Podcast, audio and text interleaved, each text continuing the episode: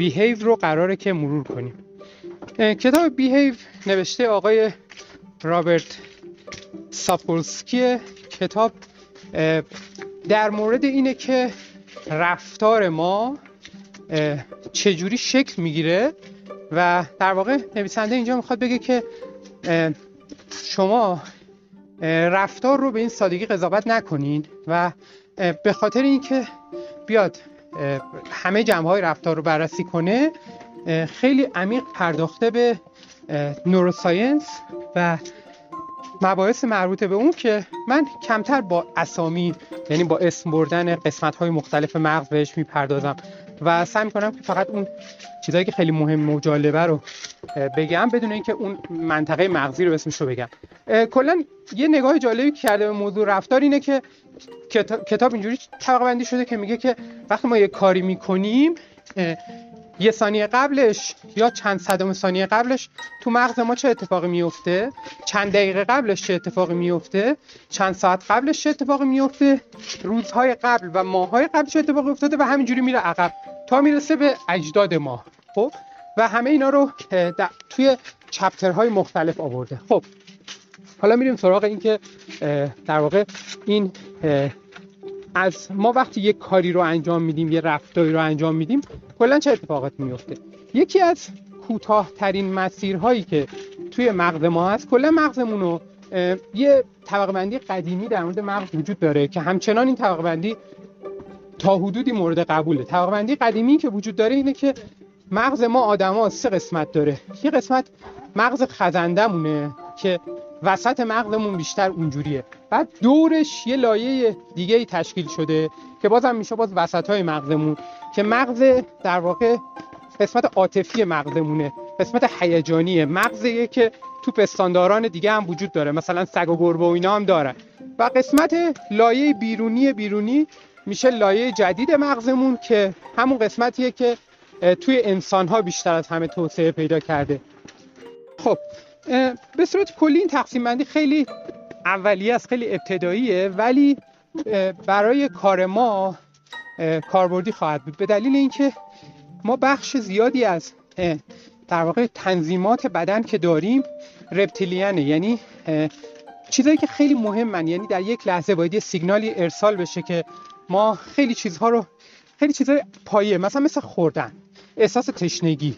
اینا همه چیزایی هستن که نیاز مناطق بالاتر مغزی ندارن. اینا با مغز رپتیلین ما کارشون رو میفته به محض اینکه گشتمون بشه سیگنال گرسنگی رو دریافت می‌کنیم و در جستجوی غذا میفتیم یه سطح بالاتر اون مغزیه که مغز در واقع قسمت هاییه که هیجانی و عاطفی هستن که این توی دیگه توی خدنده ها خیلی توسعه پیدا نکرده تو پستاندارا توسعه پیدا کرده که همون قسمتیه که خب می‌بینیم که مثلا ما سگ و گربه و اینا رو ما می‌تونیم احساسشون رو بفهمیم که الان مثلا ناراحتن خوشحالن اونا می‌تونن احساس ما رو شناسایی کنن. ضمنا تصمیمات هم دیگه از سطح رپتیلیان از سطح فقط رفع نیازهای اولیه رد شده دیگه. رسیده تصمیمات رسیده به سطحی که احساسات هم توش دخیلن هیجانات هم توش دخیلن. خب این اینم یه سطح دیگه. یه سطح دیگه ای داریم که اون سطح سوم سطحیه که در واقع کورتکس جدیده سطحیه که عمدتا توی آدما توسعه پیدا کرده. و توی حیوانات دیگه اینو به اون صورت نمی‌بینیم. توی این سطح مدل ما آدما تا زمانی که حدود 20 سالمون میشه حالا یکم کمتر و بیشتر تو افراد مختلف هم یه ذره فرق می‌کنه این قسمت در واقع پیشرفته تر مغزمون که بیشترش هم جلوی سرمونه یعنی بیشترش هم تو ناحیه پیشانیمونه پشت پیشانیمونه.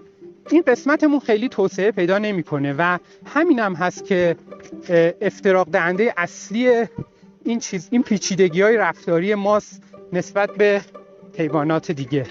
مثلا تصمیم گیری های پیچیده اخلاقی ما مال اینجا درک مسائلی که دیگه فراتر از سطح احساس هستن درک اینجور مسائل مال اینجاست. خیلی از مسائلی که مربوط به محاسبه میشه مربوط به پیشبینی آینده میشه. و خیلی چیزهای دیگه. اینا همه مال اون قسمتی از مغزه که توی آدما توسعه پیدا کرده. خب حالا همه اینا به کنار میریم سراغ این که وقتی ما یک اتفاقی برامون میفته وقتی در یک رفتاری رو انجام میدیم چه اتفاقی تو مغزمون داره میفته؟ میگه که خب یکی از ساده ترین موارد جاهاییه که ما یه سیگنالی رو دریافت می‌کنیم مبنی بر اینکه مثلا در معرض خطریم. میگه که خب مثلا اگر ما توی شرایطی باشیم که منتظر مثلا یه اتفاق بدی باشیم بعد همزمان که منتظر یه اتفاق بدی هستیم یه نفرم از روبرومون بیاد بعد دستش هم تو جیبش باشه. احساس کنیم که دستش رو می‌خواد بکشه بیرون از تو جیبش و احساس کنیم که یه چیزی هم تو جیبشه. و ما هم خب منتظر یه اتفاقی هستیم. از طرفی ما مسلحیم مثلا خودمون. یه وسیله داریم می‌تونیم به اون حمله کنیم. در کسری از ثانیه باید تصمیم بگیریم. یعنی کمتر از یک ثانیه چیزی حدود یک بیستم ثانیه ما باید تصمیم بگیریم که این الان برای ما خطرناک این آدم و می‌خواد ما رو تهدید کنه که ما اول مثلا بهش حمله کنیم یا اینکه نه اصلا خطری ما رو تهدید نمی‌کنه. خب میگه که این از مسیر دیگه این سیگنالش از مسیر پیشرفته مغزمون معمولا نمیگذره. اطلاعات مربوط به این موضوع توسط آمیگدال که یه قسمتی توی همون قسمت وسطی مغزمون یه هسته بادامی شکلیه. توسط همون پردازش میشه و همون تصمیم می‌گیره که ما الان نسبت به این موضوع چه واکنشی نشون بدیم. در کسی از ثانیه. خب بعد اینجا مسائل اخلاقی پیش میاد از همین اول. اینکه مثلا یه نفر مثلا میگه که بارها تو دادگاه ها کیس ها اینجوری مطرح شده که در کسی از ثانیه پلیس شلیک کرده. یا اتفاقی افتاده که منجر به یه وضعیت شده که نهایتا دادگاهی شده طرف. بعد باید پاسخ بده و معمولا پاسخی که میدن افراد اینه که من اصلا فکر نکردم و رفلکسی عمل کردم. این در واقع توجیه این قضیه است. اما در یک سطح بالاتر کافیه که ما یه ذره زمان داشته باشیم. یه ذره زمان داشته باشیم و یه ذره هم مغز سالمی داشته باشیم. اطلاعات میره یه ذره بالاتر. پردازش میشه. قسمت هایی که توی مغز در واقع پیشرفته تر ما هستن کارشون اینه که میگن بهمون دست نگهدار. هنوز اطلاعات کافی نیست. دقت اطلاعاتی که از کورتکسمون از کورتکس مناطق جدید مغزمون میاد خیلی بالاتره. به خاطر همینم وظیفه عمده این سیستم عملا توی اینجور مواقع اینه که چیز کنه هی بگه که صبر کن عجله نکن تصمیم نگیر وایستا بذار اطلاعاتم کامل شه بذار دقیقتر تصویر رو ببینم بذار مثلا در موردش یکم یه چیزی بخونم بذار همه این همه این کارها توی سطوح بالاتر انجام میشه. توی سطوحی انجام میشه که این سطوح رو ما داریم خب و حیوانات دیگه خب در اختیار ندارن. خب حالا این مقدمه کاره برای اینکه بدونیم یه رفتاری که ما داریم از, از ما سر می‌زنه توی چند ثانیه قبلش چه گذشته. اما یه ذره میایم عقبتر. میایم به چند دقیقه و چند روز قبلش می‌پردازیم. یه رفتاری که از ما سر می‌زنه تو چند دقیقه و چند روز قبلش تحت تاثیر باز عوامل زیادیه در رأسش هورمون ها در رأسش هورمون ها خیلی رفتار ما رو تعیین می‌کنن. مثلا اگر همیشه هورمون مردانه یا تستوسترون در طول تاریخ مساوی با خشونت بوده. مساوی با انجام دادن کارهایی بوده که کارهای بدی تلقی می شده و کلی محکومش کردن. یعنی همیشه مردان از این لحاظ زیر سوال بودن. حالا میگه که خب یکی از مثال ها تو این قضیه که رفتار ما رو تو چند روز گذشته تحت تاثیر قرار میده تستوسترونه که تو خانوما هم هست ولی کلا توی آقایون خیلی بیشتره. میگه که خب این قبلا فکر می‌کردن که این مساوی است با خشونت. یعنی شما اگر به یک نفر از بیرون تستوسترون تزریق کنید خشونتش افزایش پیدا می‌کنه. به خاطر اینکه اصولا یه هورمونیه که خشونت آدم رو افزایش میده. اما بعدا دیدن که نه. باید دو تا موضوع مهم وجود داره. یکی اینکه باید خشونت بهش امتیاز داده بشه تو اون جامعه. یعنی در واقع تستوسترون کمک می‌کنه به برتری مردانه اون آلفا میل بودن و این حرفا. نه اینکه خشونت رو افزایش بده. مثلا میگه که اگر شما به راهبای بودایی مانکا شما بهشون تستوسترون بزنید چون اونجا تو جامعه اونا ارزش کمک کردن و کمک کردن به افراد دیگه و یه سری کارهای دیگه است. به جای اینکه خشونتشون زیاد بشه اینا پا میشن همشون شروع می‌کنن هی به همدیگه کمک می‌کنن که ببینن در واقع رقابت میفتن سر اینکه کی از همه بیشتر کمک می‌کنه. پس میگه که این بعضی از این هورمون هایی که ما اینجا می‌شناسیم بدنامن و واقعیتش اینه که اینا خیلی به زمینه بستگی داره. مثلا میگه که تو زمینه ای که فرد تو اون زمینه یاد گرفته که خشونت کارش رو پیش می‌بره و خشونت براش یه برای خودش و برای جامعه اطرافش یه ارزشه تو این شرایط. اگر تستوسترون تزریق کنی خشونت فرد افزایش پیدا می‌کنه. چون که راحتتر به هدفش می‌تونه برسه. خب بعد در مورد هورمون های دیگه هم میگه که خب فراوون هورمون های دیگه هم بهمون اثر می‌ذارن. مثلا میگه که خب کافیه که به یه آدمی که توی رابطه هست اکسیتوسین تزریق کنید. اکسیتوسین که بهش تزریق کنید این رابطهش بهتر میشه. یعنی رابطه مونوگامی رابطه با یک همسرش تقویت میشه و اون عشق و دوستیش بیشتر میشه. و میگه مثلا تو مطالعات دیدن که مثلا فرض کن اگر که اکسیتوسین تزریق کنن مردایی که تو رابطه هستن فاصله شون یکم بیشتر می‌کنن از خانمایی که اومدن برای تحقیق می‌خوان فرمو بدن و اینا. به خاطر اینکه اون احساسه تشدید میشه. از طرف دیگه همینا وقتی که باز مثلا در معرض اکسیتوسین قرار می‌گیرن این مردا چیز می‌کنن.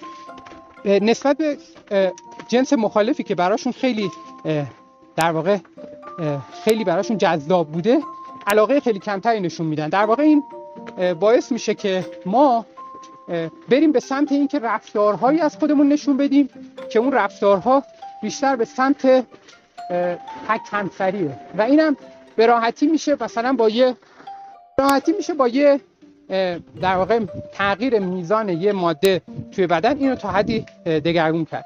اما خب مثلا میگه که خب اینجا پای field های دیگه هم باز میشه. مثلا اکسیتوسین آدم رو prosocial می‌کنه. یعنی آدم رو در معرض این قرار میده که استقبال کنه از کارهایی که فعالیت اجتماعی تلقی میشه. مثلا وقتی که آدم اینو اکسیتوسین رو از بیرون بگیره بیشتر دوست داره تو گروه خودش کار کنه و هم گروهیاش کمک کنه. بیشتر دوست داره که فعالیت اجتماعی کنه علاوه بر اون رابطه باندی که شکل می‌گیره. بعد خب میگه که خب این توی marketing خیلی کاربرد داره. کافیه که مثلا بیان یه همچین چیزی رو تزریق کنن توی فروشگاه ها و یا مثلا توی هوا اسپری کنن از طریق مخاط بینی جذب بشه. یه چیزی شبیه اکسیتوسین. خرید مردم افزایش پیدا می‌کنه فعالیت اجتماعیشون تو فروشگاه موندنشون افزایش پیدا می‌کنه و میگه که خب همه اینا رو باید در این قالب دید که توی neuromarketing همه اینا خیلی داره استفاده میشه و خب حالا به یه چیزای دیگه هم بعدا اشاره می‌کنه. بعد این به هورمون های دیگه هم اشاره می‌کنه ولی این دوتاشو من فعلا میگم برای اینکه خیلی دیگه طولانی نشه. یعنی این دوتا رو گفتم و بعدا میریم سراغ حالا قسمت های دیگه اگر فرصت شد من اونا رو تک تک میگم. خب. بعد از اینکه این قضیه چند دقیقه تا چند روز بعد گذشت سلام صبح شما بخیر. صبح شما بخیر. خوبی شما؟ سلامت باشید. به یه تنظیم کننده عصبی دیگه یه نوروترانسمیتر دیگه می‌رسیم به اسم دوپامین. دوپامین در واقع به عنوان نوروترانسمیتر لذت شناخته شده است و عمده کاری هم که می‌کنه یه جورایی با اون لذت و انگیزه ما رابطه داره. یعنی ما تقریبا هر کاری که می‌کنیم دنبال پاداشیم دنبال ریواردیم و ریواردمون هم عمدتا ماهیت دوپامینی داره. بعد خب حالا دوپامین اهمیتش کجاست؟ اهمیتش اینجاست که در رفتاری که ما از خودمون بروز میدیم اینکه ما تو اون رفتار خاص چقدر بتونیم دوپامین بگیریم. دوپامین هم شناختنش از این لحاظ مهمه که به دلیل اینکه خب به ما لذت میده و بخش زیادی از رفتارامون رفتارهایی که جز در جستجوی دوپامین هستیم الان با تکنولوژی هایی که وجود داره با داروهایی که وجود داره و با همه ابزارهایی که وجود داره به راحتی میشه تحریک دوپامین رو با وسایل دیگه فراهم کرد و ما در واقع توی رفتارمون به این راحتی نمی‌تونیم در مقابل این سیگنال قدرتمند دوپامینی که از داروها یا از تکنولوژی های جدید به مغز ما ارسال میشه در با این نمی‌تونیم مقابله کنیم. به دلیل اینکه این سیگنال دوپامینی خیلی خیلی قوی تر از اون سیگنال دوپامینیه که مغز ما باهاش آشنایی داره. مغز ما مثلا خیلی بهش خوش میگذشته مثلا یه غذایی پیدا می‌کرده که برای دو روزش کافی بوده.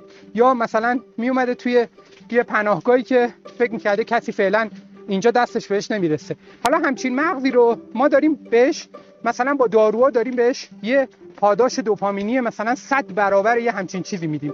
میگه خب نکته منفیش هم اینه که یکی از مهمترین کارهایی که به دنبال این قضیه اتفاق میفته اینه که ما به سرعت عادت می‌کنیم به اون پاداشی که داریم دریافت می‌کنیم. یعنی پاداشی که ما از یه چیزی که خیلی فوق بود برامون دیروز پاداشی که امروز ازش دریافت می‌کنیم دیگه پاداش خاصی نیست و خیلی معمولی تلقی میشه. اینجا تو دوپامینم یه مثالش که به نظرم یکم جالب و کاربردی مثال قماره. میگه که ما توی ترشح دوپامین اینجوریه که مثلا اگر که شما بیاین بگیم به یه نفر که اگه دکمه قرمزه رو فشار بدی ده تومن می‌گیری. خب؟ و یه مقدار دوپامین تو مغزش ترشح میشه. اما اگه بهش بگین که اگه دکمه قرمزه رو فشار بدی 50 درصد احتمال داره که مثلا 20 تومن بگیری و 50 درصد احتمال داره که 0 تومن بگیری میزان ترشح دوپامین خیلی بیشتر میشه. با وجود اینکه گین در مثال اول و دوم خیلی بالاتره خیلی چی یکسانه.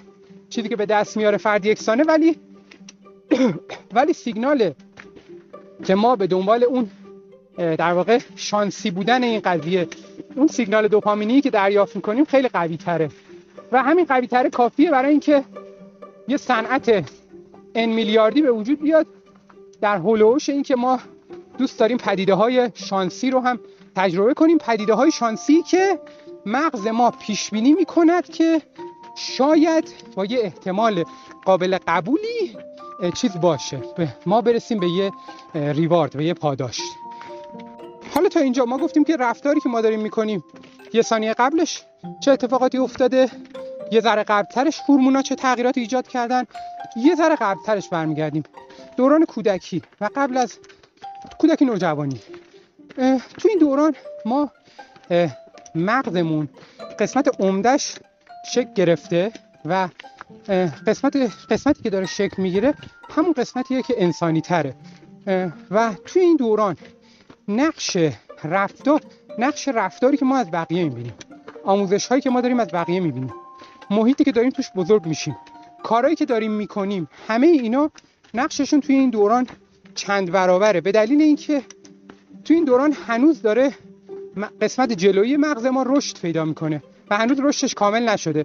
ما تقریبا میشه گفت که تنها گونه ای از موجودات زنده هستیم که انقدر تکامل مغزمون طول می‌کشه. ما برای اینکه بتونیم تو اجتماع زندگی کنیم بخش زیادی از مهارت ها رو تو سن بالای مثلا 20 سال کسب می‌کنیم. تو سن خیلی بالا کسب می‌کنیم و مغز ما توانایی هاش تو سن پایین تر از 20 سال خیلی کمتره. به عنوان مثال مثلا یک مطالعه رو مثال می‌زنه که تو مطالعه فرد میاد با کامپیوتر بازی می‌کنه ولی نمی‌دونه که اون دو نفری که داره باهاشون بازی می‌کنه اونا خودشون چیزن باتن کامپیوترن. خب فکر می‌کنه که داره با دو تا آدم دیگه بازی می‌کنه بازی کامپیوتری. بعد توی این بازیه بعد یه مدتی اونا به این پاس نمیدن. یعنی توپو بین خودشون رد و بدل می‌کنن به این پاس نمیدن. و این در واقع از بازی حذف میشه. بعضی بعضی که از بازی حذف میشه به سرعت توی مغزش اتفاقی که میفته اینه که قسمت های احساسی که در رأسشون آمیگدال و اطرافش هست اینا شروع می‌کنن فعال شدن. یعنی فرد یه احساس استراب ترس خشم احساس اینکه بعدش اومده متنفر از اونا همه این احساسات رو پیدا می‌کنه. و حالا دیگه محله بعدی به سن خیلی بستگی داره. اگر سنش بالاتر از 22 سال باشه یه قسمتی از مغز که توی قسمت لوب فرونتاله فعال میشه اون قسمت میاد میگه که به آمیگدال میگه که آقا بی خیال شو اینقدر سخت نگیر. چیز مهمی نیست که. و آمیگدال میگه که آقا این یه بازیه. توی بازی حالا تو رو کنار گذاشتن. تأثیری توی زندگیت نداره که. بعد ولی توی افرادی که سنشون پایین تره همچین مکانیسمی هنوز کامل شکل نگرفته. به خاطر همین تو کسایی که سن کمتری دارن توی اینا ترد شدن خیلی خیلی اثر بزرگتری می‌ذاره. و هر چقدر که شما توضیح بدین چون هنوز اون قسمت مغزشون تکامل پیدا نکرده دارن اون واکنش شدید آمیگدالی رو می‌گیرن. در واقع اون لوب فرونتاله آبی روی آتش نیست چون خودش هم هنوز بنز کافی توسعه پیدا نکرده. اون آتیش روشنه. خب بعد در مورد همه چیزهایی که توی کودکی ما اتفاق میفته مثال های خیلی زیادی هست ولی مهمش اینه که چون بخش های زیادی هنوز توسعه پیدا نکردن تاثیر همه چیز بیشتر و ماندگارتر و عمیقتر خواهد بود. یه مرحله دیگه میره عقبتر مرحله اپیژنتیکه. که مرحله اپیژنتیک البته در هم در دوران مثلا جنینی ما هست هم قبل از اون در دوران زندگی والدین ما هست. و مرحله اپیژنتیک اپیژنتیک یعنی بیان ژنی. یعنی ما خب یه سری ژنهای خاص داریم هممون. اما اینکه کدومشون کجا بیان بشن این خیلی به شرایط محیطی ما بستگی داره. یعنی ما در شرایطی که مثلا فرض کن احساس آرامش کنیم احساس نگرانی چندانی نداشته باشیم احساس خطر چندانی نکنیم از محیطمون ژنهایی که مربوط به اون احساسات مقابله با اینا هستن مثل مثلا احساس نگرانی. یا احساس استراب اون ژن ها کمتر فعال میشن. به این میگن اپیژنتیک. خب اهمیتش چیه؟ اهمیت اپیژنتیک اینه که ما وقتی تو شکم مادرمون هستیم جنین هستیم یا حتی قبل از اون ما بسته به این که در معرض چه چیزهایی باشیم بیان ژنمون تغییر می‌کنه. به عنوان مثال اگر تو شکم مادرمون زمانی که تو شکم مادرمون هستیم مادرمون استرس زیادی داشته باشه رشد آمیگدال ما تحریک میشه. یعنی ما در بزرگسالی مرکز مربوط به پردازش استراب و ترس و اینامون بزرگتر خواهد بود و طبیعتا کنترل استراب برای ما سختره چون فقط به دلیل اینکه تو اون نه ماهه مادرمون در معرض استرس خیلی زیادی قرار گرفته. تغییرات اپیژنتیکیش پایدار خواهد بود. و این تغییرات اپیژنتیکی توی یه سری مطالعاتی که البته توی این کتاب دیگه کمتر به اونا اشاره شده مطالعات دیگه هم نشون داده شده که اینا از نسل های قبلی ما هم هستن. یعنی به عنوان مثال اگر مثلا یه نفر به عنوان پدر در طی زندگیش خیلی شاد باشه خیلی موفق باشه اینا همشون به عنوان تغییرات اپیژنتیکی ثبت میشن و به نسل بعدیش منتقل میشه. یعنی ژن هایی که مرتبط با اینا هستن که تو بدن این بوده تو بدن اجدادش هم بوده ولی بیشتر فعال میشن. به دلیل اینکه اون زندگی بهتر یا بدتری داشته. خب یه, یه قدم دوباره میریم عقبتر می‌رسیم به خود ژنها.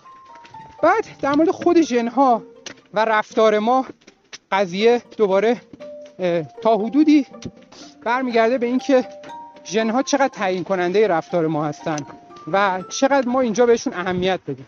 به صورت کلی ژنها در واقع در طی سالیان سال حالا اون قسمت که ژنوم مشترک انسانیه اونو بذاریم کنار. یعنی ژنوم مشترک انسانی که بالاخره طی تکامل شکل گرفته و ما طی تکامل خیلی چیزها رو به صورت مشترک با همه انسان ها به صورت مشترک باهاشون داریم. اما علاوه بر اون بسته به اینکه اجداد ما تو چه منطقه‌ای بوده باشن و تو چه آب و هوایی تو چه شرایطی بزرگ شده باشن ما ارزش های اجتماعی اخلاقی و رفتاریمون فرق می‌کنه. به عنوان مثال هر جا که سطح زمین وسیعه. و مردم از قدیم کشاورزی می‌کردن. گندم و برنج و اینا میکاشتن. توی اینا فاکتورهای اخلاقی پررنگتره. به دلیل اینکه اینا نیازمند همکاری گروهی بودن. اینا آدمایی دارن که مثلا خودشونو فدای قبیله بکنن. اینا اخلاقشون اینجوریه که کل اون قبیله روستا کل اون مجموعه که با هم دارن مثلا برنج می‌کنن تو اون منطقه همه به هم پیوند خوردن. خب این یعنی چی؟ یعنی تو مغز اینها هم وقتی که یه نفر میاد مثلا یه نفر میاد یه کاری انجام میده که به ضرر جمعه خب؟ یه قسمتی از لب باز همین قسمت های پیشرفته تر مغزه که مسئول حس حال به هم خوردنه یعنی اینکه آدم چندشش میشه حالش به هم می‌خوره بعدش میاد. اون قسمت تو اینا فعال میشه خب؟ ولی توی کسانی که اجدادشون تو جنگل زندگی می‌کردن فعال نمیشه. به دلیل اینکه اونجا برای اونهایی که توی جنگل زندگی می‌کردن این موضوع دیگه چیز تلقی نمی‌شده. این موجود این موضوع دیگه برتری تلقی نمی‌شده. یعنی اونجا رقابت ها رقابت های فردی و در تعداد کوچیک بوده. اونجا باید حریف تو آدم مقابل رو کسی که از اون قبیله میاد رو باید میکشتی که می‌تونستی زنده بمونی. پس دیگه وقتی کسی یه کاری می‌کنه که از نظر اون گروهی که توی یه فلات توی جای صاف بزرگ شدن غیر اخلاقی تلقی میشه از نظر اون کسی که توی جنگل بزرگ شده غیر اخلاقی نیست. یعنی مغزشون بهشون میگه که این حالت نباید به هم بخوره ولی مغز اون میگه حالت باید به هم بخوره این غیر اخلاقیه. پس این هم باز یه ردیف عقبتر که ما چجوری اصلا ژنامون چیز کرده رشد پیدا کرده. پس کلا رفتاری که ما داریم از خیلی خیلی خیلی قدیم. قبل از اینکه ما آدم های امروز بشیم می‌تونیم ریشه های رفتارمون رو پیدا کنیم تا همین یک ثانیه پیش. یعنی هر رفتاری که ما می‌کنیم همه این دومه رو داره. این دومه می‌رسه به ابتدای تاریخ. اما خب حالا این چه اهمیتی داره؟ اهمیتش اینه که ما دیگه اون نگاه خیلی خشک و نگاه ثابت رو نسبت به پدیده های اخلاقی نداریم. یعنی ما نمی‌توانیم پدیده های پدیده هایی که داریم در مورد رفتار و اخلاق بقیه میگیم رو به همین سادگی قضاوت کنیم. متوجه شدیم که یه پیچیدگیهایی داره که ممکنه بعضی جاها خیلی مهم باشه. مثال هایی که باز توی لبن یعنی ببین معمولا همه این عوامل با همدیگه هر کدوم یه درصدی از اون کار رو تشکیل میدن نهایتا رفتار ما رو شکل میدن. اما یه سری مثالهایی هست که یه موردی بوده یه چیزی بوده که خیلی تر از بقیه بوده. این باعث شده که تغییر اساسی به وجود بیاد. یه مثالش یه آقایی بوده که خب چند سال پیش میاد فکر کنم مثلا قضیهش مال 40 50 سال پیش باشه. میاد مهندس خیلی موفقی بوده آیکیو خیلی بالا داشته 100 و فکر کنم 30 خورده ای و بعد از یه زمانی متوجه تغییرات تغییرات فکرش میشه و متوجه میشه که تمایلات غیر عادی داره. بعد این شروع می‌کنه به نوشتن. می نویسته که من زنمو خیلی دوست دارم ولی دوست دارم بهش آسیب برسونم دوست دارم بکشمش مثلا. ولی از طرف دیگه این احساس می‌کنم که این فکرها مال من نیست. احساس می‌کنم که این من نیستم.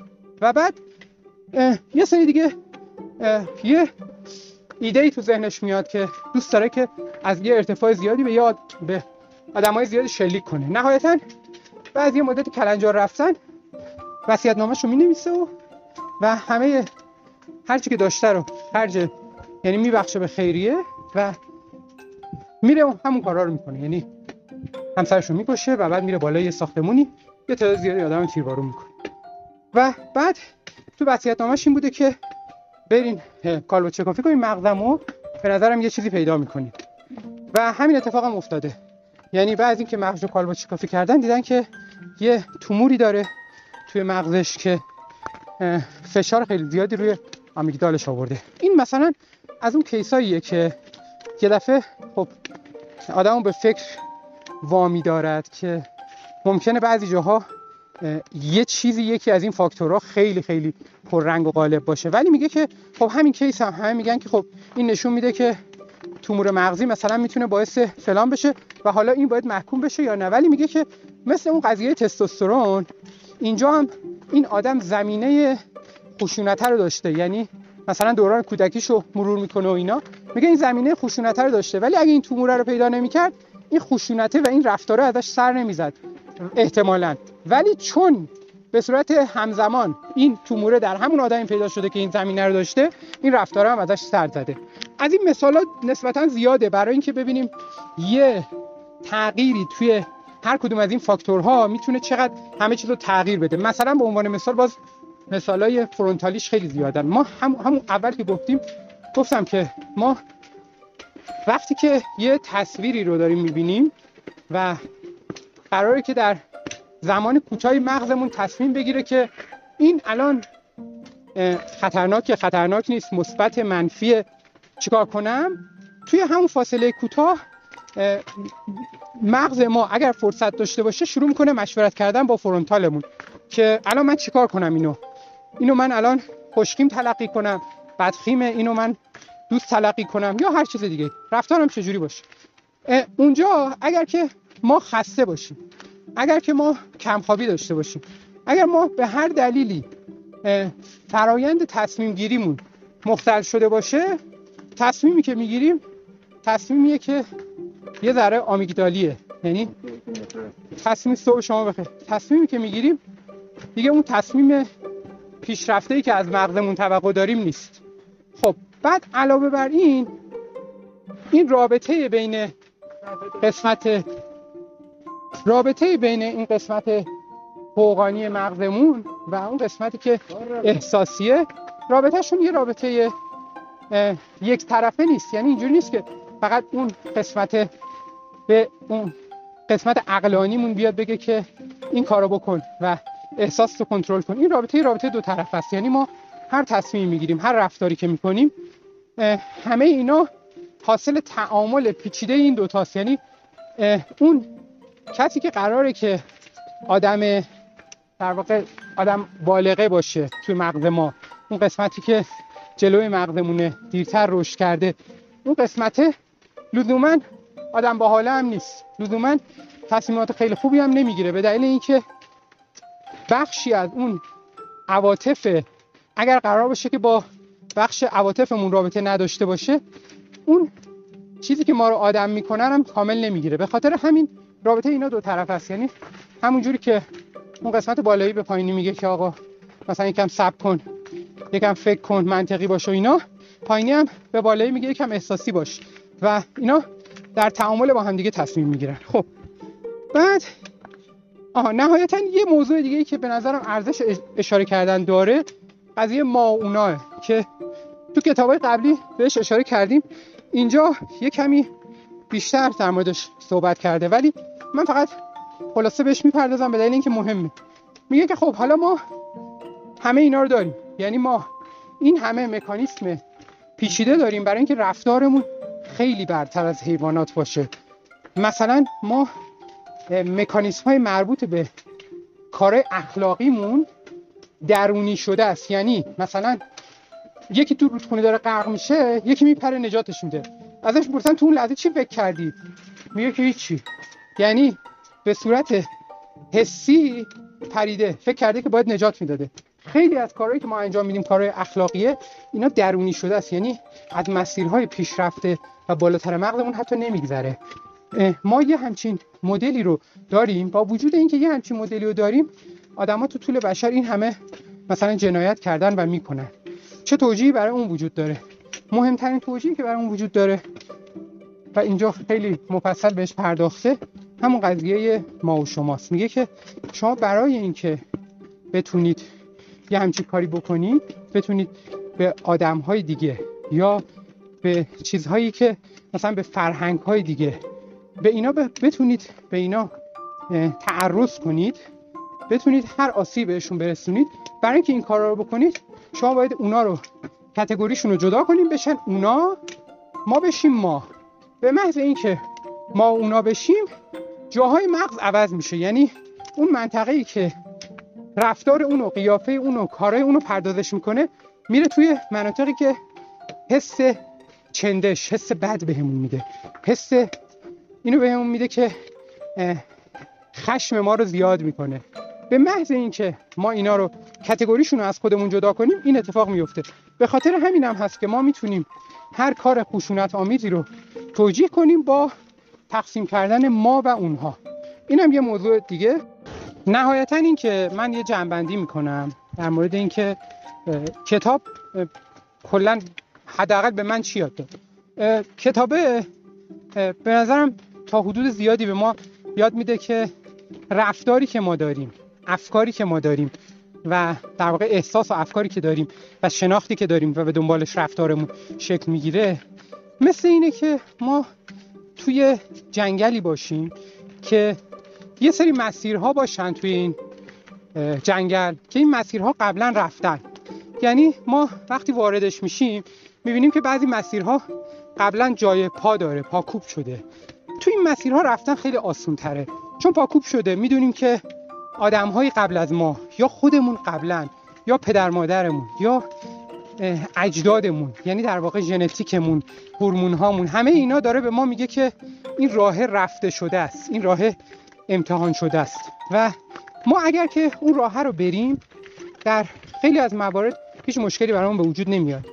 ولی اگر قرار باشه که تو زندگی همه راههایی که ما داریم میریم همون راههایی باشه که پاکوب شده و قبلا رفته شده ما وارد تحول جریان احساس و افکار و رفتارمون نمیشیم یعنی نسل بعدی ما هم همون مسیرها رو خواهد رفت. و من نسل بعدی هم یعنی احتمالش بیشتر میشه که همون مسیرها رو بره. و ما خودمونم بعدا همونا رو میریم. به یعنی اینجوری نگاه کنیم بهش که ما الان که وایستادیم وسط جنگل مثلا از رفتن از بین بوته ها تو سمت راستمون خیلی سخته. چون نه جای پا مشخصه. نه معلومه که کجا می‌خوریم زمین. و نه اینکه چقدر زود یا دیر می‌رسیم به هدف. و انتخابش انتخاب خیلی دشواریه. یعنی برای اینکه ما چنین انتخابی بکنیم باید اطلاعات زیادی داشته باشیم. باید تغییر بدیم توی مغزمون. و برای اینکه ما این کارا رو بکنیم نیازمند اطلاعاتیم یعنی خودش یک عالمه مثال آورده از تغییرات مهم آدمات تو طول تاریخ. هم تغییرات قبیله‌ای و ملت ها هم تغییرات شخصی آدم ها بعد میگه که خب این تغییره تغییر رفتاریه همیشه ممکنه. یعنی هر چقدر شما اپیژنتیکتون بد باشه ژنتیکتون بد باشه قبیلتون قبیله عجیب غریب باشه هر کدوم از اینا که شما باشین در هر مرحله از زندگیتون که باشین همچنان رفتن به اون راه های جدید برای شما امکان پذیره ولی تو مثلا کودکی راه که پاکوب شده خودمون هم هنوز اثر پاکوب خودمون نیست روش. یعنی اون راه نسبت به راه های بغلیش خیلی شاید متمایز نباشه. ولی ما تو کودکی خیلی مغز پیشرفته هم نداریم که بخوایم اینا رو افتراق بدیم. هر چقدر که سنمون میره بالاتر اون راهه که رفتیم و رفتیم و رفتیم تکراری تر شده پاکوبش بیشتر شده امتر شده و ما احتمال اینکه اونو تکرار کنیم بیشتره. برای اینکه اونو تکرار نکنیم نیازمند کلی اطلاعات هستیم. یه اشاره هم می‌کنه به به روش CBT Cognitive Behavior Therapy که یکی از مؤثرترین درمان های روانشناسیه که براش مطالعات زیادی هم انجام شده و میگه که خب عملا CBT همین کارو می‌کنه. عملا CBT میاد به مغز ما آموزش میده که مغزمون بیاد به مناطق پایینتر. بگه که دوباره اونا رو تعلیم بده. یعنی بیاد بگه که آقا مثلا یک نفری که یاد گرفته خشونت در یک حدی مثلا خوبه دوباره باید بیاد به مغزش تعلیم بده و از اونجا بیاد آمیگدالش رو دوباره تنظیم کنه پیچاشو. برای اینکه اون میزان از خشونت رو دیگه به عنوان یک خشونت خوب طبقه بندیش نکنه. پس نهایتا ما اگر بخوایم یه تغییری توی رفتارمون بدیم درسته که همه اینا رو داریم. ولی همیشه مثل اون جنگله که راه های چیزو نرفته رو باید بریم راه های نرفته باید بریم برای اینکه برسیم. و دقت هم باید بکنیم که این راه های نرفته ممکنه برای یک نفر دیگه اینا راه های رفته باشه. یعنی یه نفر دیگه ممکنه که نیاز به تغییرات رفتاری خیلی کمتری داشته باشه. چون در یک جامعه با یه اپیژنتیک خیلی بهتر با یه ژنتیک خیلی بهتر با یه جامعه خیلی پیشرفته تر زندگی کرده باشه. اما نهایتا اگر اطلاعات آدم کافی باشه و زیاد باشه آدم می‌تونه که راه جدیدم امتحان کنه. خیلی ممنون از همگی.